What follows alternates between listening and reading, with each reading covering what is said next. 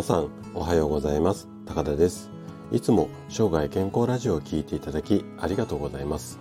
はい。えっとこの番組はですねいつもはこう健康についていろいろとお話をさせていただいたんですが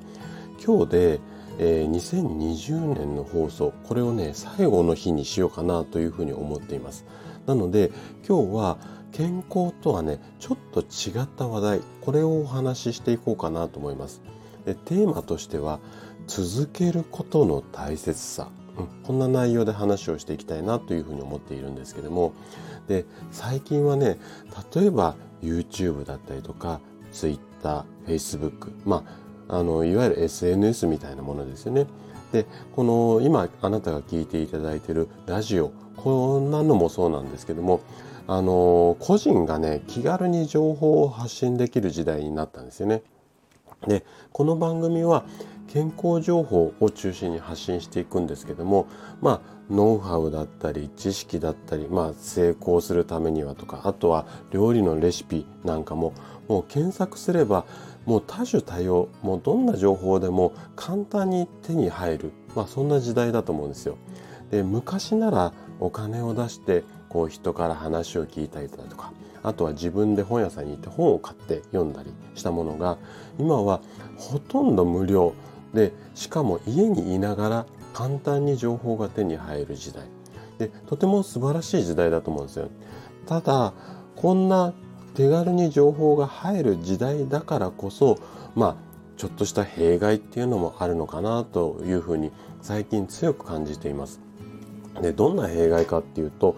皆さんねあの知るとその情報を得るっていうことでね知ることに関しては時間と労力これはねすごくかけるんですよね。ただそこで終わってしまっている方っていうのが非常に多いなっていうふうに感じていてで例えばなんですけどもあなたに役立つ情報っていうのはそれを知った上で知っただけで終わりにするんじゃなくてどう実践していくか。で実践実際に実践してみると多分聞いた通りこううまくいかないケースっていうことも多いと思うんですよ。なのでそこでまあ修正なり改善をしながら自分に合う形これに変えていくっていうことが非常に重要になっていくんですよね。ただ皆さんどうしてもこう手に入れるばっかりでまあ私もそういうところあるんですけども手に入れるばっかりで同じことを繰り返して、うん、やってみたりとか途中で修正しながら自分のものにしていくってことをしていないんじゃないのかなっていうふうに思っていてちょっと抽象的な表現になってしまったのでまあうんとイメージできる方はできたと思うんですけども今の話少しもう少し噛み砕いて分かりやすくしたいのでちょっと例を出してみたいと思います。で例えばなんですけどもあなたがまあうん、かれこれ10年ぐらい腰痛に苦しんでいたとします。で何とかして腰の状態を良くしようと思ってネットで検索すると例えば体操だったりとかストレッチの動画あとは書店に行けば自分で簡単に治す、まあ、腰痛のに関する本っていうのかな雑誌とかも含めてあのいろいろ情報が出てくると思うんですよ。で実際にそれを実践してみる。で数回やるけれどもあまりこう状態は改善しない。で、そこでストレッチとか体操の継続をやめてしまうんですよね。で、ここがポイントなんですけども、なんで数回やっただけでやめてしまうのか。これはね、あの、1回で治すとか、5分で誰でも簡単体操とか、いわゆるこう、誘い文句っていうか歌い文句っていうんですかねキャッチコピーの類がかなりセンセーショナルなんですよね。でそれを、うん、簡単で1回で治るっていうものにチャレンジしちゃう気持ちっていうのはすごくよくわかるんですよ。わかるんですけども世の中にすぐに結果が出る方法ってそんなに多くない。もしくはすぐに結果が出たとしてもそのやり方だと長続きしないことっていうのが非常に多いんですよね。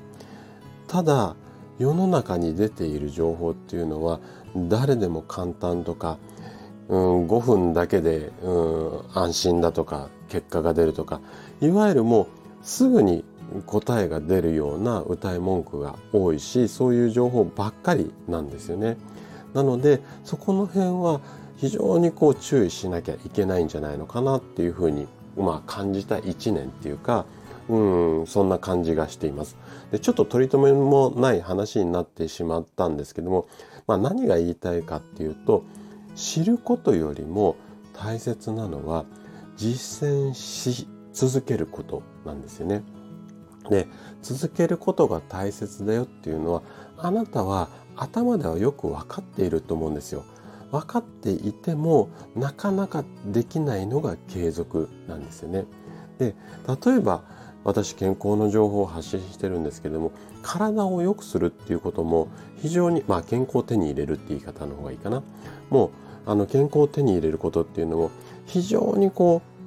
う地味なことをコツコツと続けないとなかなか体って変わっていかないんですよね。で瞬間的に変わったとしてもまたすぐに戻ってしまう。なのでこの継続が大切だよっていうのを体を変える方法よりも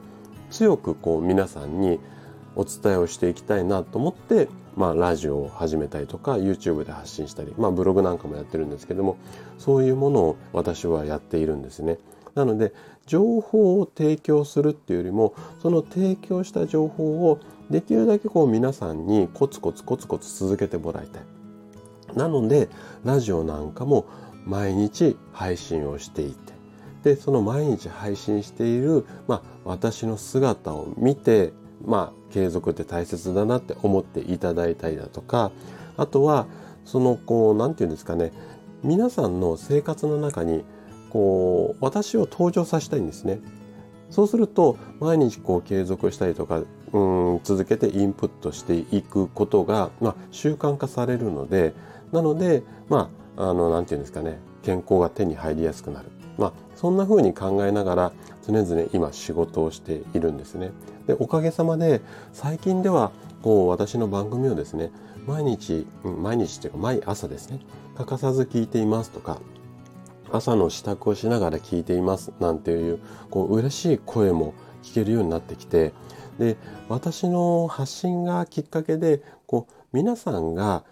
健康になるっていうよりも健康で頑張る体を手に入れてそれで頑張った結果目の前にあるっていうか遠く自分の夢だったり希望、うん、成功っていうのを掴み取る。これをねうんと継続することの大切さをお伝えしながら応援したいなっていうのが今私のこううん生きていく軸っていうか、まあ、ビジネスとか人生なんかの軸で考えてるんですよね。